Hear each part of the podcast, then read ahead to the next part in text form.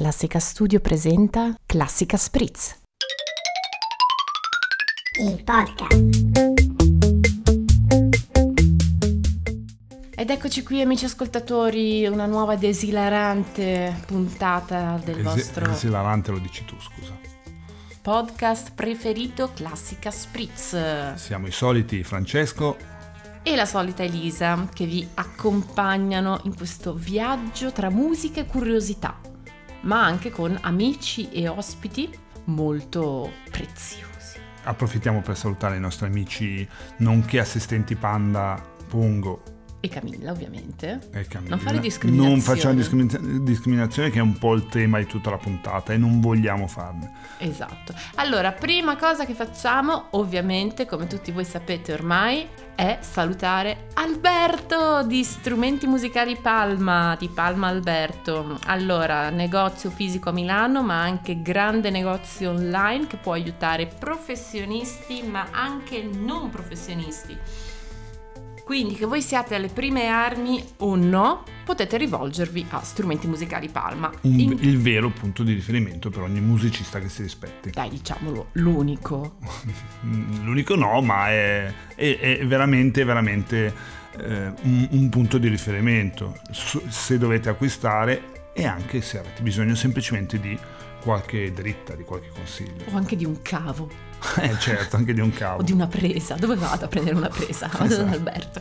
Allora, questa settimana, ma in generale, tutti voi avrete degli amici o dei compagni o dei vicini di casa che suonano al pianoforte. Amici ascoltatori, da oggi possono prendersi una tastiera e non disturbare più nessuno.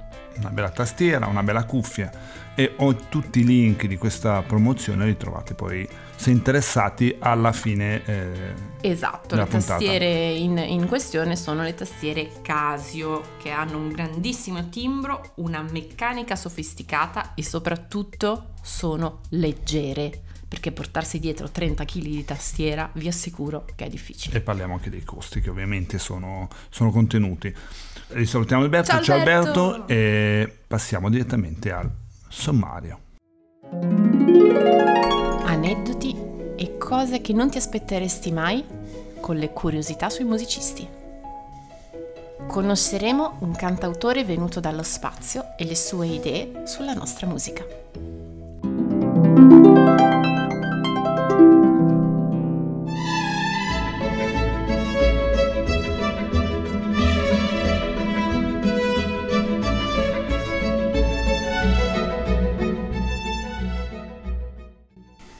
Allora, caro Francesco, oggi apriamo noi le danze del nostro podcast, della nostra nuova puntata, perché abbiamo deciso di raccontarvi, cari amici ascoltatori, eh, delle curiosità, così, delle, mm, Delle chicche, delle, delle, chi- delle perle, delle perle. delle prugnette. e come mai sta cosa delle prugnette? No, ma di chi? Dei grandi della musica. Perché? Perché non sapevamo di cosa parlare, avevamo un po' finito gli argomenti e per non fare questi dieci minuti di silenzio, che in realtà il mondo avrebbe davvero bisogno, Vero? di un po' di silenzio, ehm, così per divertirci abbiamo deciso di... Insomma, per fare un po' bella figura con gli amici. Ma i baffi biondi? Eh sì, sono biondo dentro. Esatto, allora, quello che vi racconteremo, come dire, sono cose che potete riportare appunto, come diceva Francesco, ai vostri amici per vantarvi quando al tavolo davanti al tacchino e poi capirete perché eh, non sapete cosa dire. O a Oppure- bordo di un elicottero. Esatto, oppure, eh, non so, mh, quando non sapete cosa fare a teatro. Vabbè, eh, iniziamo, se no non finiamo più. Allora, da chi iniziamo? Eh, iniziamo da Mozart. Iniziamo dalle parolacce di Mozart. Urca balurca. Allora, tutti conosciamo Mozart, Wolfgang Amadeus Mozart. Eh, ovviamente, vabbè, una vita costellata di aneddoti che parlano ovviamente di cosa? Del suo genio, Conosciuto in tutto il mondo, il mondo, l'universo. l'universo, anche su Giove, Anche gli i marziani parlano su Giove e i marziani. Esatto. Allora, però forse non tutti sono a conoscenza eh, di una cosa molto strana, ovvero la sua passione non per i fiori, non per gli oli balsamici, Ma per le parolacce e le espressioni volgari. legate principalmente a cosa? Eh, legate a che cosa? legate diciamo a momenti intimi. Agli atti, Agli atti fisiologici fisio- e corporali. Esattamente. E eh, dove possiamo, come dire, eh, trovare queste, queste cose? Vabbè, nelle sue lettere che scriveva, ma anche in, una, in alcune delle sue opere. Per esempio, un'opera che letteralmente eh, significa leccami il sedere.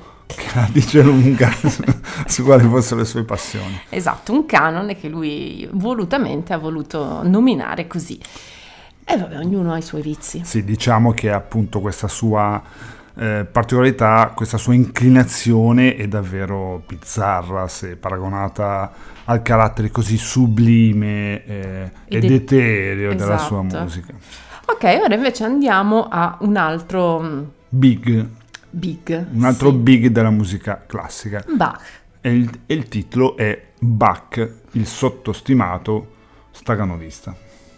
Allora, di chi stiamo parlando? Stiamo parlando di Johann Sebastian Bach, che, eh, ahimè, tutti vi stupirete, ma non era tenuto in gran considerazione dalla nobiltà dell'epoca. Infatti, quando qualcuno riceveva le sue composizioni, eh, queste venivano puntualmente riposte in un cassettino, chiuso a chiave e gettata la chiave. Esatto, questo avvenne anche per i suoi famosissimi sei concerti brandeburghesi, che è un po' Difficile. difficile, difficile da dire. Brandeburghese è una parola Beh, difficile. Esatto. Ok, tutto ciò ovviamente eh, un giorno finì, se no noi non, non conosceremo il grandissimo Bach. E le sue opere. E finalmente qualcuno decise di aprire quel cassetto, forse perché cercava delle caramelle o degli aghi per cucire, e invece trovò i suoi concerti, le sue composizioni. E ovviamente furono molto felici di averle trovate, Sì, perché... pro- proviamo, proviamo a farli suonare. Esatto, prima a farli suonare, li fecero suonare e tatan, amore a prima vista.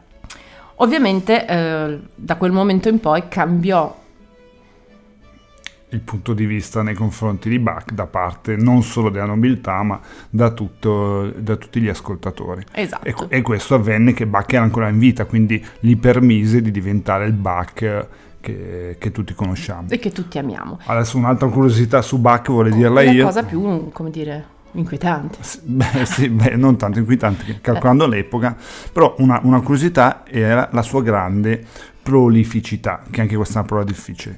Infatti Bach ebbe 20 figli dalle sue due mogli, Povere mogli. cioè due squadre di calcio. Parliamone, queste povere donne. Vabbè, eh, quindi un, un po' di figli eh, così, a- a- a- divise fra due mogli. Eh, un'altra particolarità di Bach è che, mh, come Beethoven, aveva problemi di udito, quindi non era, non era completamente sordo, però insomma non era il suo punto forte. E aveva anche, poverino, non ci vedeva tanto. Cioè, diciamo che non, non stavano tanto bene. Esatto, Molti di loro, Sì, non c'era tanto, tanto al punto che divenne completamente cieco. piccola talpa. e infatti, in una delle, prima della morte, recuper- recuperò parte della vista e in una delle, delle sue cantate il coro ringrazia Dio in modo solenne e forse qualcuno pensa che sia proprio per questo, per avergli dato la vista. Ah, e poi è morto, vabbè. E vabbè, ciao Bach. Ok, adesso invece eh, citiamo una, uh, una parola che abbiamo detto all'inizio nella presentation, Mm. cioè il tacchino. Francesco, Ah, il- parlami del tacchino. il tacchino di Rossini. Quindi cosa lega il tacchino a, a Rossini? Qualcuno potrebbe dire molteplici cose. Mm, ma noi diremo solo la verità. Allora, una delle particolarità di Rossini è che eh, tutti conoscono che era una persona difficile al pianto, non so se si dice difficile Sì, un al po' pianto. arida. Era un po' arida, era poco incline Un po' al pianto. Quindi le uniche eh, eh, documentate situazioni in cui Rossini pianse furono quando fu, fu fischiato alla sua prima E rappresentazione. lì è molto umiliante, si può comprendere. Eh sì, grande dolore. La seconda, quando ascoltò l'immenso Paganini, Paganini. non ripete. e la terza, quando un tacchino che aveva appena preparato gli cadde nel fiume. Esattamente, lì forse fu la disperazione più totale. Dimenticò anche l'opera che gli avevano fischiato. Esatto, quindi non solo eh, compositore, ma grande eh, cuoco. Infatti, infatti tutti conosciamo eh, Il tacchino di il Rossini, tacchino di Rossini. No, la sua, diciamo, la sua, la sua mm, capacità, il suo amore, la sua passione per la cucina è risaputa. Esatto. Va bene, dopo, dopo il tacchino che eh, ci fa venire fame, Passiamo a un altro grande della musica. che poverino di problemi. Ne aveva abbastanza. Quindi il titolo è Beethoven per... Cosa hai detto? Esatto, questo è il titolo. Vabbè, tutti sappiamo che la vita di Beethoven è contornata da una, da una luna di leggenda, era questa sua raffigurazione. eh, le- Con vestiti vecchi, Esatto, che gi- urlava melodie, che, che scriveva su un quadernetto logoro. C'è una sorta di barbone, dai. E aveva questo carattere, come dire, burbero, irascibile, acutizzato probabilmente dai suoi problemi, i suoi noti problemi di udito, che si palesarono già in giovane età, quindi a 30 anni era già quasi completamente sordo. Esatto, però noi vogliamo svelare un segreto che sicuramente molti di voi già sanno perché forse lo abbiamo già detto in altre puntate, però adesso così vi si imprimerà nel cervello. Cari amici ascoltatori, quando voi ascoltate per Elisa, la celebre bagatella per piano, sappiate che non si chiama per Elisa, o alme- almeno non si chiamava in originale per Elisa, ma Teresa, per Teresa. Esatto, forse non avrebbe avuto il- lo stesso successo, però insomma un pezzo così iconico per Teresa probabilmente avrebbe cambiato un sacco di cose, soprattutto nelle, nelle suonerie, perché sai che per Elisa o per Ahimè. Teresa è la- il pezzo più usato nelle, nelle Sì, e segreterie, tra l'altro- nel- nel- come musichetta di attesa E nelle tra segreterie. l'altro, amici ascoltatori, alcuni di voi lo sapranno se sono fan di, fan di Harry Potter, che anche in Harry Potter Hermione Granger prova a insegnare a Ronald Weasley per Elisa.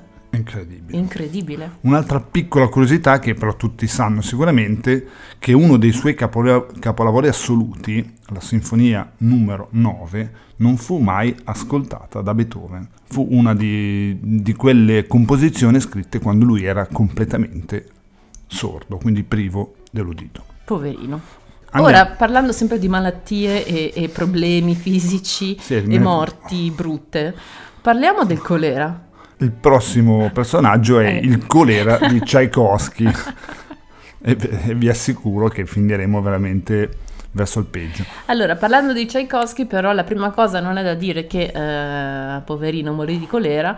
Ci hai Eh, spoilerato il titolo? Oh mannaggia. Vabbè, Ma che eh, era un grandissimo ipocondriaco. era un grandissimo ipocondriaco. Tanto- tant'è che eh, mh, mentre dirigeva si teneva il mento con la mano perché aveva paura di perdere la testa. Però mi Beh. chiedo, se ti tieni il mento con la mano, non dovresti avere qualcosa che ti tenga la mano che tiene il mento? Perché magari perdi, perdi anche la mano. Eh, Ma no- non lo so. eh, no- non ho avuto la fortuna di conoscere o vedere Tchaikovsky mentre dirigeva. era talmente ipocondriaco anche che non beveva quello che non era imbottigliato. Esatto. E lì arriva. Quindi non beveva nemmeno i liquidi se non contenuti in una bottiglia chiusa. Però per eh, il destino che fa sempre giri larghi e, sempre più stretti, Nel 1893, tac, gli viene Diagnosti- diagnosticato il colera. un colera fulminante, poi manca un colera normale, un colera fulminante che lo porta inevitabilmente alla morte. Però qualcuno non pensa che sia morto di colera. No, i, complo- Cari- i complottisti dell'epoca, La nostra Alexandra Orlova, una musicologa, Mm. ecco, eh, ha una, una- una differente ipotesi. scusa che ovvero- salutiamo perché ci Ciao ascolta Orlova, sempre. ciao. Eh, lei pensa che il compositore fu costretto a suicidarsi con l'arsenico. Perché? Per non rendere nota la sua omosessualità. Andiamo avanti, salutiamo ancora l'Orlova che, Ciao, eh, Orlova. che è una grande fan. Allora, il A prossimo... proposito di discriminazioni. esatto, Quindi una- abbiamo discriminato eh, l'omosessualità eh, di Tchaikovsky, adesso cosa discriminiamo? La figura femminile. Ma che novità! Con chi la discriminiamo? Con la piccola e povera Fanny. Ok, quindi il, eh, il titolo sarà Le discriminazioni della famiglia Mendelssohn. Esattamente. Allora, tutti conosciamo il nostro amico Felix, che non è il gatto della pubblicità in bianco e nero, ma è eh, Felix Mendelssohn. Quindi mh, sappiamo, conosciamo Felix Mendelssohn, ma forse non sappiamo che tutta la famiglia era una famiglia di geni, fra cui, come detto prima da Elisa, sua sorella, anch'essa una musicista di grandi dote, compositrice. Però aveva un problema. Era una donna nel 1820, questo era il problema. Quindi eh, diciamo che soprattutto il padre era assolutamente contrario. Infatti in una lettera scriveva la musica forse diventerà la sua di Felix prote- professione, mentre per te può e deve essere solo un ornamento. E questa la dice lunga su quanto il padre tenesse in considerazione la sorella rispetto al fratello. Però diciamo una cosa che il fratello Felix comunque la supportò come compositrice, come artista, anche se era molto cauto. Certo, perché non voleva che pubblicasse le sue opere con il suo nome. Esatto. Però intanto le chiedeva dei suggerimenti, quindi la aiutava a- alla, alla, mm, alla pubblicazione, diciamo, delle sue opere e in cambio la sorella gli dava degli accorgimenti musicali. Era uno scambio reciproco, dove però ci guadagnò soltanto Felix, perché via eh, Fa- Fanny Mendelssohn non si è mai sentita. No. Nel prossimo titolo eh, è inserito un animale che molti di voi e molti di noi amano, Esatto, ovvero che può portare, diamo del- del- del- degli indizi. degli indizi. Allora, è l'animale che se ti attraversa la strada per alcuni può portare sfortuna. Un pinguino. Un, ele- beh, un elefante sicuramente. Se ti attraversa un elefante, un rinoceronte o una tigre o un cobra, state attenti. È un animale venerato dagli egizi. O scarabeo. Bravo!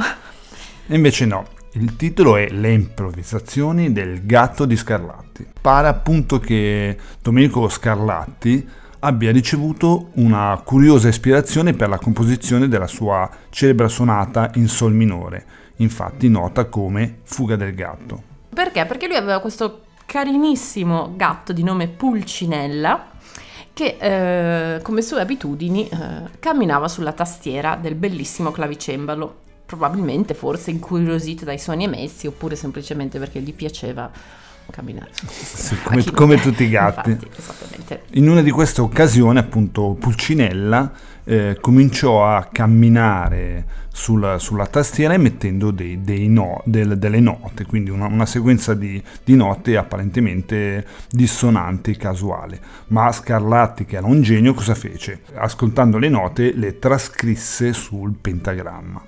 E eh, appunto creò questa, questa sonata che Che divenne... però non si chiama la sonata di Pulcinella, si chiama la sonata di Scarlatti. Mm, è vero, Mm. sarebbe stato. Anche qui abbiamo discriminazione nei confronti dei gatti. Scusate, è un podcast dedicato alle discriminazioni. Prossima discrimination è con i poveri cani. Ecco. Il cane, amico dell'uomo, che tutti vogliono, l'animale di compagnia, l'amico più fedele. No, amici ascoltatori, no. Il Sta- nostro, State pure all'ascolto, però, perché non succede niente di, niente di male. il nostro amico compositore che noi salutiamo, Liszt, Sì, ciao. il nostro Liszt cosa fece? Era circondato da, da ammiratori che gli chiedevano i suoi capelli, i suoi bellissimi voluttuosi capelli. Esatto. Te- Teniamo conto che, che Liz ai tempi era un- come oggi potrebbe essere una rockstar, Esatto. come i Maneskin. No, no, no, Quindi- assolutamente no. Questi, questi, questi suoi... Questi suoi ammiratori, ehm, con una vena di feticismo, gli chiedevano Capelli. capelli, ciocchi di capelli che evidentemente andarono molto di moda. Liszt, che non voleva rimanere senza capelli, cosa fece? Si comprò, si prese un cane. Si prese un cane e cominciando a tagliare ciocche di peli a questo cane spacciandole per i suoi capelli. per i suoi capelli. Quindi, amici ascoltatori, se siete pelati e soffrite di calvizie, non pensate ad altro se non a prendervi un peluche. Prendetevi un peluche. Eh sì, prendete un peluche e poi con, uh, con l'attac vi attaccate Esatto, ciocche quelli così della, a caso. quelli della Trudy sono così morbidi, sono così Ok. carini. Va bene, allora adesso salutiamo i vari cani e gatti. Salutiamo ciao friends e, e andiamo a Schubert. Schubert è la sua incompiuta. L'incompiuta è nota come Sinfonia numero 8 in Si minore di 759, è una delle sinfonie più note, Note di Schubert. Franz. Peccato che appunto mh, ne manca un pezzo. Ma siamo sicuri? Siamo sicuri? C'è un mistero dietro? Anche qui abbiamo un complotto da svelare? Ci pensiamo noi, o forse no. Quindi eh, diciamo che... Sherlock e Holmes. ok. Cioè, sì, esatto, che non avevano niente perché... Ho detto e- Sherlock e Holmes, invece volevo dire Sherlock e quell'altro. e Watson, Watson. elementare. Diciamo che non si conoscono i motivi eh, reali che indussero appunto Schubert a non eh, ultimarla, a non finirla. Però mh, ci sono molti, eh, molte ipotesi a riguardo. Una, una delle prime è che pensasse fosse talmente brutta che non voleva eh, finirla eh, per la paura che venisse rifiutata pubblico- dal pubblico. Era, era un pessimista inguaribile. Assolutamente. Una- un'altra motivazione che potrebbe essere un'ipotesi per cui non l'ha eh, mai appunto finita è il tempo cui- in cui è stata scritta, cioè un tempo eh, ternario in tutti i movimenti. Che, è- è- Che lui riteneva potesse essere noioso e quindi disse vabbè sai che c'è, basta mi sono scocciato. Non la- no, infatti non la finisco. Un'altra ipotesi per, per questo- questa sua diciamo, mancanza era il fatto che gli fu diagnosticato una sifilide, cioè quindi... Quindi eh, lui nello sconforto, cioè, co- nella come la giri la giri era- c'era- momenti tristi, erano sempre momenti tristi. difficili. Quindi eh, appunto in preda allo sconforto per la sua sifilide decise di non terminare l'opera. Però, però c'è un- un- così, una motivazione che possiamo dare noi, ma non solo noi, cioè che i due movimenti, i primi due, fossero così belli che l'opera fosse già completa. E quindi passiamo al prossimo. Poteva, sì, poteva decidere di finirla così, insomma, fa una cosa un po' particolare. Esatto, e a proposito di particolarità, caro Francesco e cari ascoltatori, adesso andiamo in un'epoca più vicino alla nostra, perché siamo nel 1990 circa, più precisamente nel 93, con Stockhausen che decise di fare un Helicopter String Quartet, cioè Una cosa super avveniristica, in poche parole un concerto per eh, quartetto di archi ed elicotteri. esatto, il nostro amico Stockhausen prese Beh, diciamo Quattro- che il nostro amico Stockhausen la pensava in grande, perché organizzare un concerto per archi ed elicotteri, scusa c'è quattro archi disponibili e un, quattro elicotteri che ti avanzano. E gli andò bene, perché andò- avevano quattro elicotteri. Quindi lui mise su ogni elicottero un violinista che aveva delle cuffie con le quali sentiva i suoi compagni che erano sugli altri tre elicotteri separati. E, ehm, e giù c'era il pubblico che attraverso videocamere e microfoni messi sugli elicotteri godeva di questa composizione. Chissà com'era la fase di accordatura fra archi e elicotteri, mm, mi piacerebbe scoprirlo. Esatto, perché l'unione era appunto le corde, gli archetti, eh, la musica eh, delle- dei violini e dei violoncelli e le pale degli elicotteri. È un po' se Amadeus incontrasse Apocalypse Now. Fantastico. Va bene, amici ascoltatori, noi eh, vi salutiamo e su, questo, su questi elicotteri di Stockhausen partiamo e voliamo verso nuovi lidi. Buona continuazione di ascolto.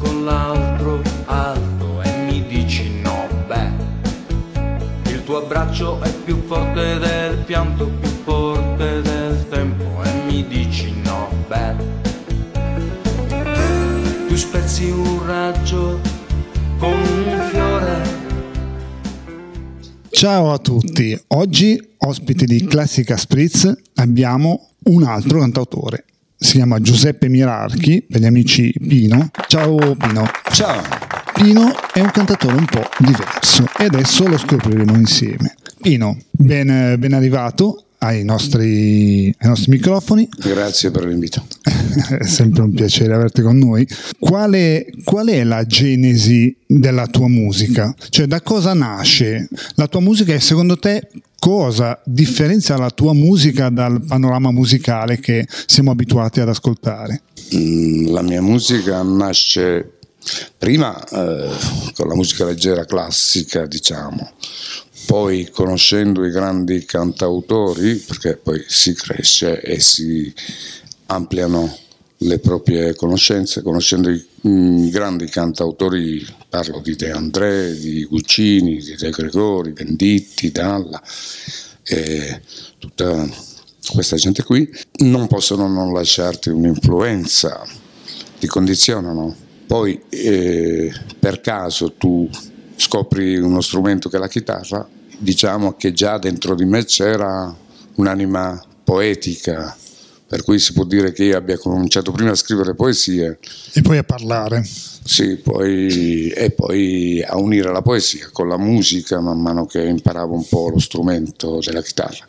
E quindi da lì, pian piano, pian piano, ho cominciato a fare le mie prime... Schitarrate e, e poesie. Chiamiamole canzoni.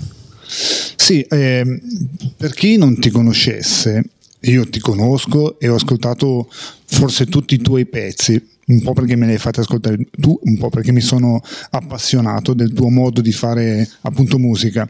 Ci sono dei temi che sono diciamo quantomeno insoliti, non sono i soliti temi che vengono trattati, a prescindere vabbè, dai grandi cantautori che loro possono spaziare un po' su temi politici, su temi eh, umani. I tuoi sono pezzi un po' particolari, ce ne vuoi parlare? Mm, per essere mm, un riassunto breve, ho iniziato con dei pezzi, diciamo, semplici, molto comprensibili, melodici direi, per poi passare a, a temi più complessi, per poi, diciamo che io mi sviluppo in tre fasi.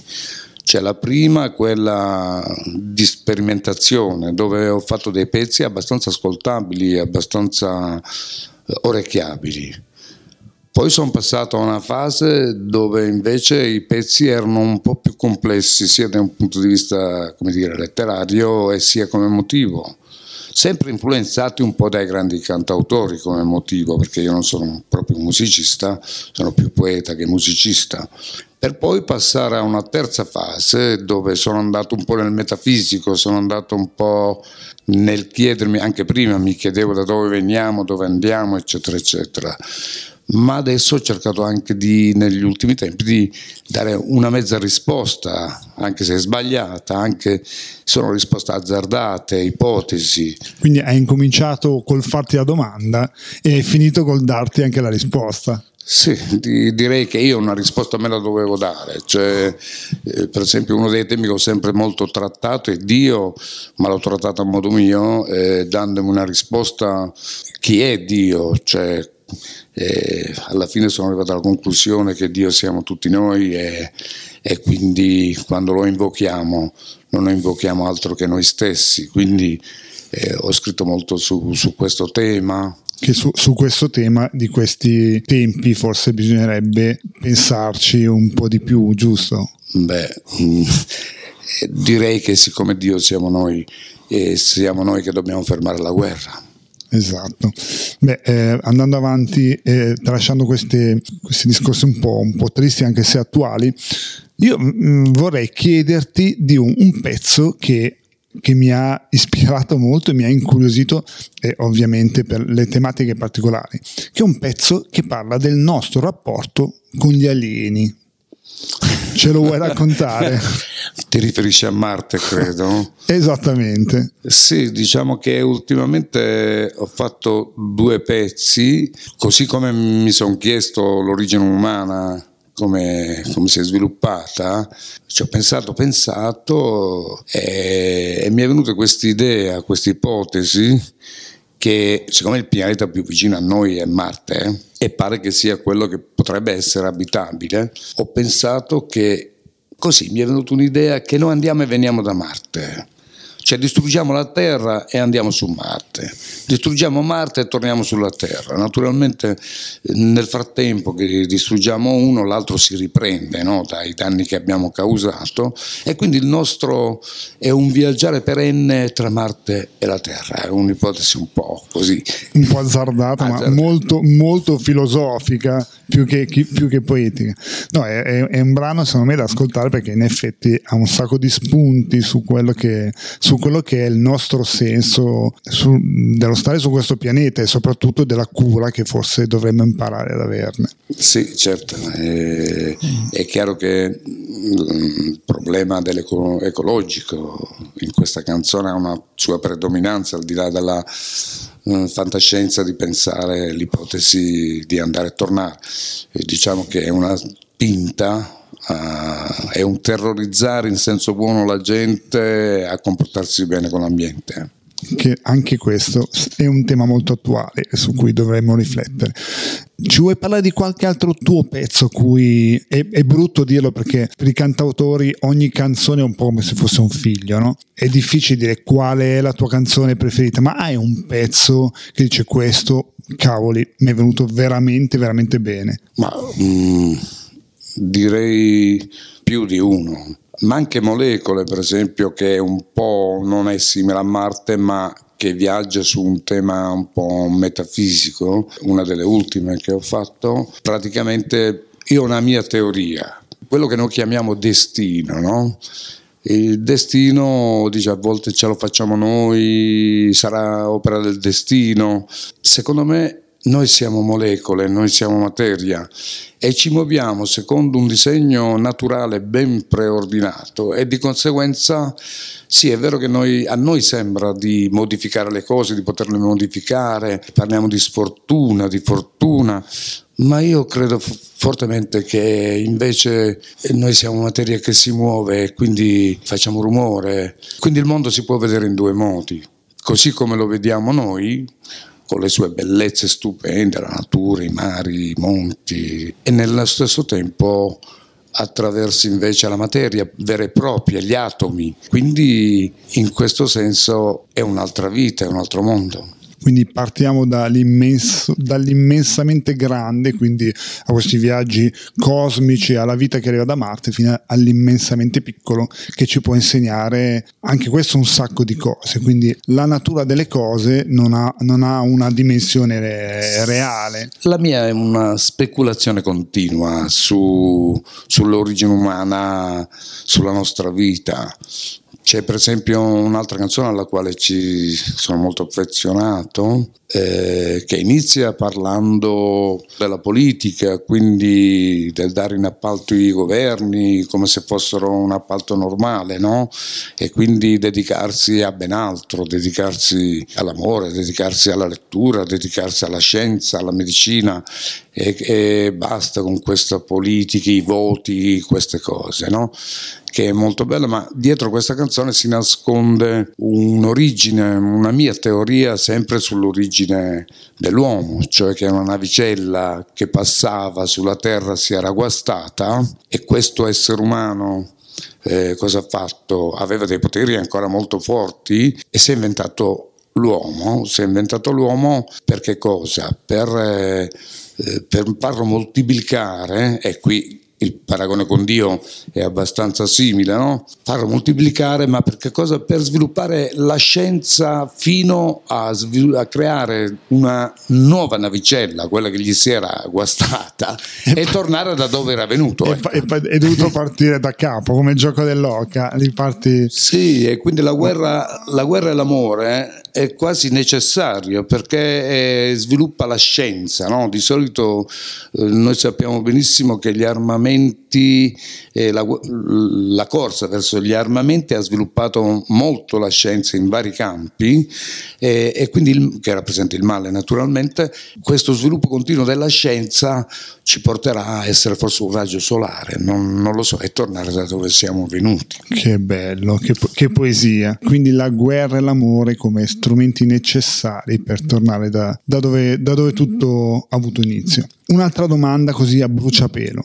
Se tu potessi scegliere di aver scritto una canzone anche del passato, quale sarebbe quella canzone o qual è quella canzone che, che tu avresti voluto scrivere? Quella è una canzone che avrei voluto scrivere io. Ma um, io penso di averne, siccome... Se, mm, scusami se c'è, eh, ovviamente. Mm, No, ma adesso risponderti così su due piedi perché ne ho scritte veramente tante, quindi eh, io sono veramente affezionato a moltissime mie canzoni. Oggi per esempio stavo suonando una canzone di quando ero ragazzino che andavo alle scuole elementari, molto bella, due frasi, due, una strofa, ecco, che dice la vita di quei giorni continua a ricordarla, la tiene ancora stretta tra corde di chitarra. Ecco, quando io canto questa canzone e arrivo a questa strofa, eh, allora mi rivedo tutto il passato, mi rivedo Ti, ti stai emozionando anche adesso, quindi Sì, sì, andiamo vabbè, avanti. sì.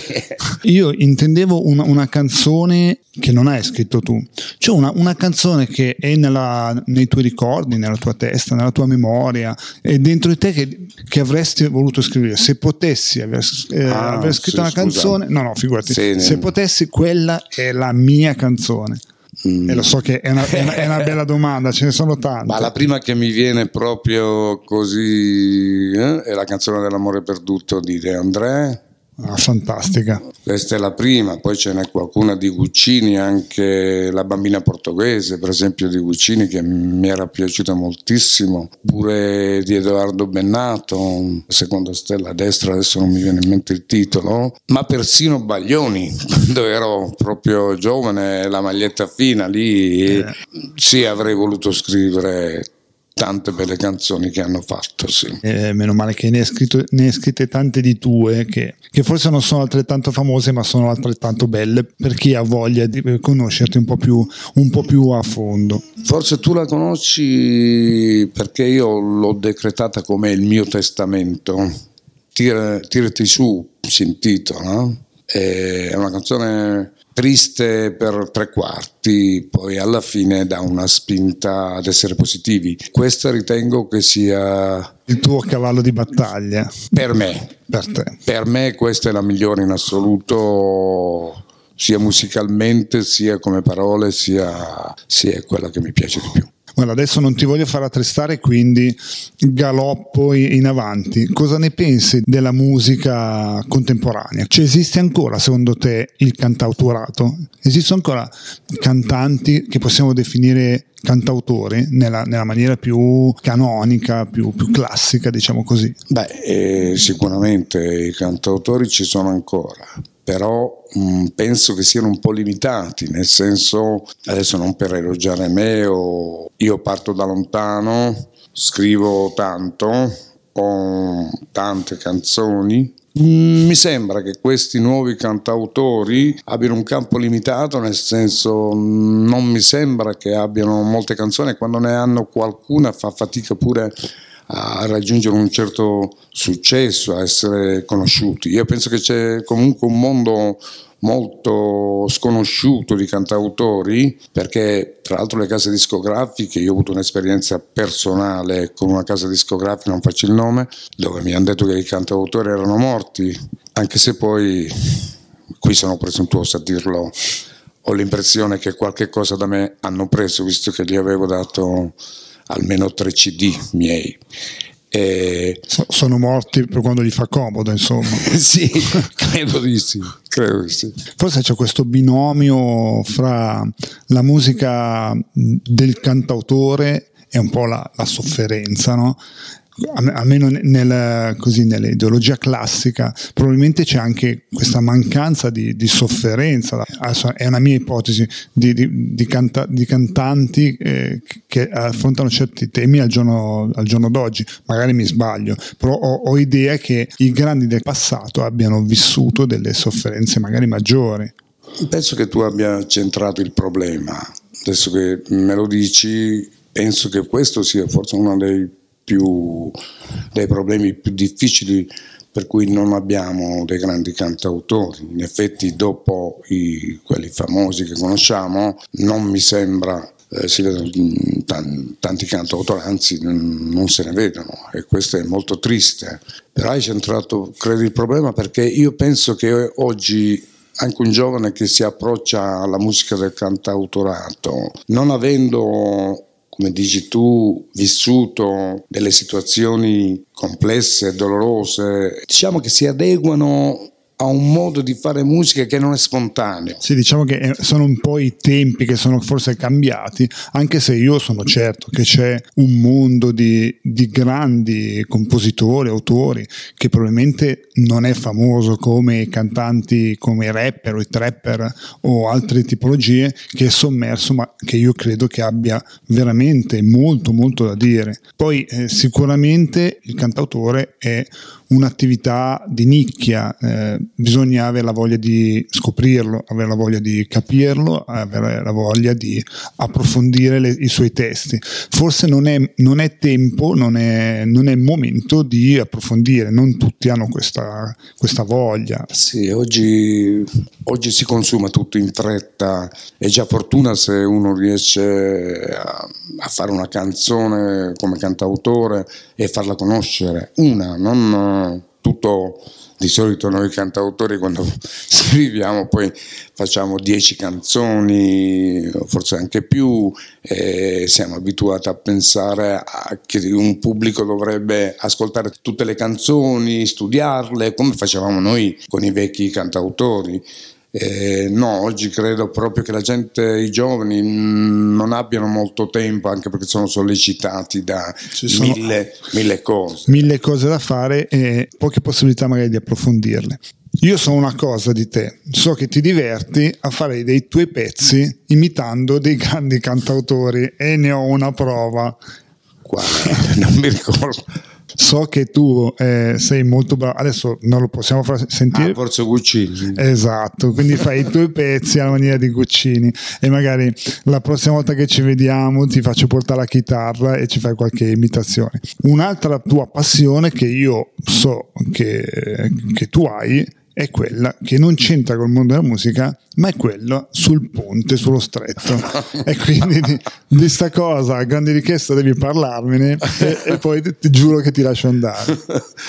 ah no, quella del ponte sullo stretto per me è una grandissima fissazione e, e ne parlerò finché, non, finché campo, perché è la cosa più semplice di questa terra da fare e non capisco perché non lo vogliono fare. Tra l'altro la spesa non sarebbe tantissima, ultimamente ho avuto delle notizie un po' riservate che addirittura facendolo a tre, a tre arcate si risparmiano molti soldi. Io so che tu stai, stai già facendo una colletta e vuoi farlo chiamare il Ponte Mirarchi. Guarda, ti giuro che se io avessi successo e guadagnassi un sacco di soldi lo farei io. Lo farei io. Sì, perché... Eh, tenetevi sto ponte. no, il ponte, il ponte vuol dire apertura verso l'Europa. Il ponte vuol dire un turismo che si sposta a livello internazionale, perché io mi ricordo quando sono andato a San Francisco, io non sono andato a San Francisco, sì, sono andato perché è una città famosa, ma, ma sono andato per il Golden Gate. Poi ho scoperto che c'era anche il Bayswater, un altro ponte, cioè San Francisco ha due ponti grandissimi. Il Bayswater non lo conosce quasi nessuno, ma è, è simile è, ha un'altra forma, ma, ma è grande più o meno quanto il Golden Gate. Ora è possibile che noi per tre chilometri neanche non riusciamo a fare un ponte, vorrebbe dire moltissimo, vorrebbe dire che la gente del, dall'Europa, dal mondo, quando viene in Italia dice, si spinge, andiamo a vedere com'è sto ponte. No? Sulle... Ci, ci, perdiamo sti tre chilometri di ponte. E, e questo vorrebbe dire turismo, vorrebbe dire economia per il sud, che rimane sempre dove era. Mm. Eh, io direi il nostro tempo è finito con questa metafora del ponte che unisce il mondo, perché poi è unire il mondo, unire due lembi di terra della stessa nazione. Do una, un'anteprima sempre sul ponte, visto che parliamo del ponte, lo faranno, credo, ma non perché debba unire la Sicilia così come un ponte tanto per farlo, ma lo faranno perché è prevista una linea ferroviaria, la direttissima Catania-Roma e quindi il ponte serve per far passare il treno, per farla direttissima. Almeno queste sono le ultime notizie che ho. Quindi con questo spoiler, questa news che potete ascoltare solo a Classica Spritz, salutiamo Pino, lo ringraziamo e speriamo di averti presto ancora nostro ospite. Volentieri quando volete. Ciao.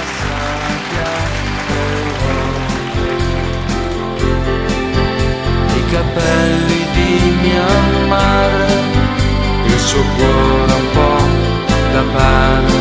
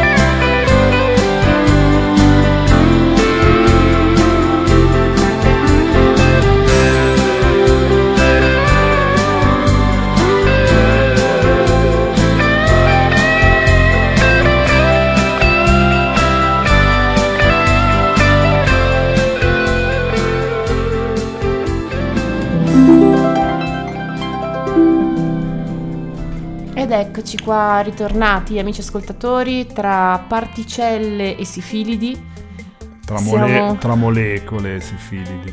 quel che è. Mm. Tra raggi di sole, di luce, immensità, mm, gatti, capelli e parolacce, Gesem. Ok. Allora, eh, sappiamo che voi sapete che loro sanno che adesso è il momento dei nostri assistenti che racconteranno le loro fantasmagoriche barze. Sì, tradotto è il terribile momento delle barzellette più brutte sul mercato, raccontate dai nostri puzzolenti e pelosi amici e assistenti. Ciao Pongo. E ciao Camilla. Bene, sempre bello vedervi. Ok, sempre per cavalleria che non ci manca, No? Facciamo iniziare la barza più brutta, la nostra Camilla. Vai. Vai. Vai, Cami. Vai Camilla.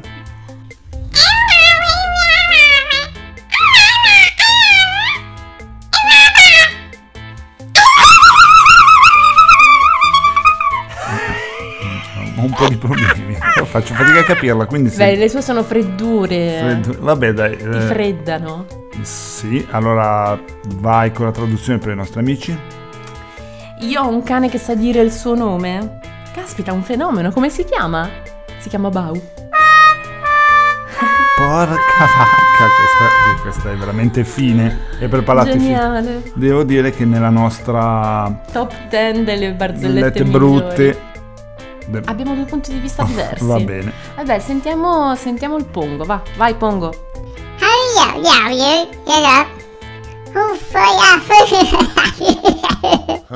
Eh sì, guarda, questa invece è proprio... No, beh, a me è piaciuta. Eh, certo, eh, perché sei sempre di parte. no, non sono di parte Vabbè, perché facciamo giudicare la storia che dirà. comincia a tradurla. Sai questa frase cosa mi fa venire in No, mente? vai avanti. No, vai avanti. L'ultima, No, le ultime frasi di e fu siccome ai posteri l'ardua sentenza.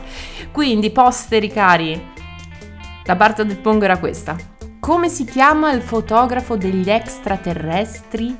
Ufotografo. Questa è bella. Questa, vabbè, a voi la decisione. A me piace. Sinceramente la trovo molto più fine, raffinata e incisiva di quello della. Va bene. Mm, E con questo. Va bene, cari amici ascoltatori, speriamo che la nostra puntata vi sia piaciuta, che vi abbia tenuto compagnia, come è nostro obiettivo ormai da anni. Da fare, secoli. Da secoli. Da lustri, ma no, da ore. Che dico ore? Minuti. Secondi. Secondi. L'abbiamo deciso un minuto fa. Venite, Ok. venite a visitarci.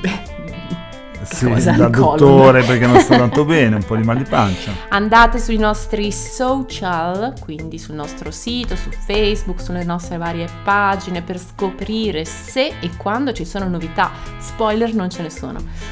Non è Ehm, vero, ce, ce n'è molte. Ce ne sono tantissime e tra l'altro amici ascoltatori stiamo riprendendo tutte le varie attività con i nostri concertisti e con i nostri artisti, quindi seguiteci, seguiteci e venite ad ascoltarci. E se avete tempo andate anche a visitare la pagina di Giuseppe Mirarchi in arte Pino. E ovviamente non perdete la possibilità di vincere la cipolla d'oro ascoltando e indovinando e cercando di, no- di- di indovinare il titolo del film misterioso. E l'ultimo saluto va ad Alberto. Ciao Alberto e Strumenti Musicali Palma, grazie di tutto. Ciao! Che lavoro schifoso. Potrebbe essere peggio. E come? Potrebbe piovere.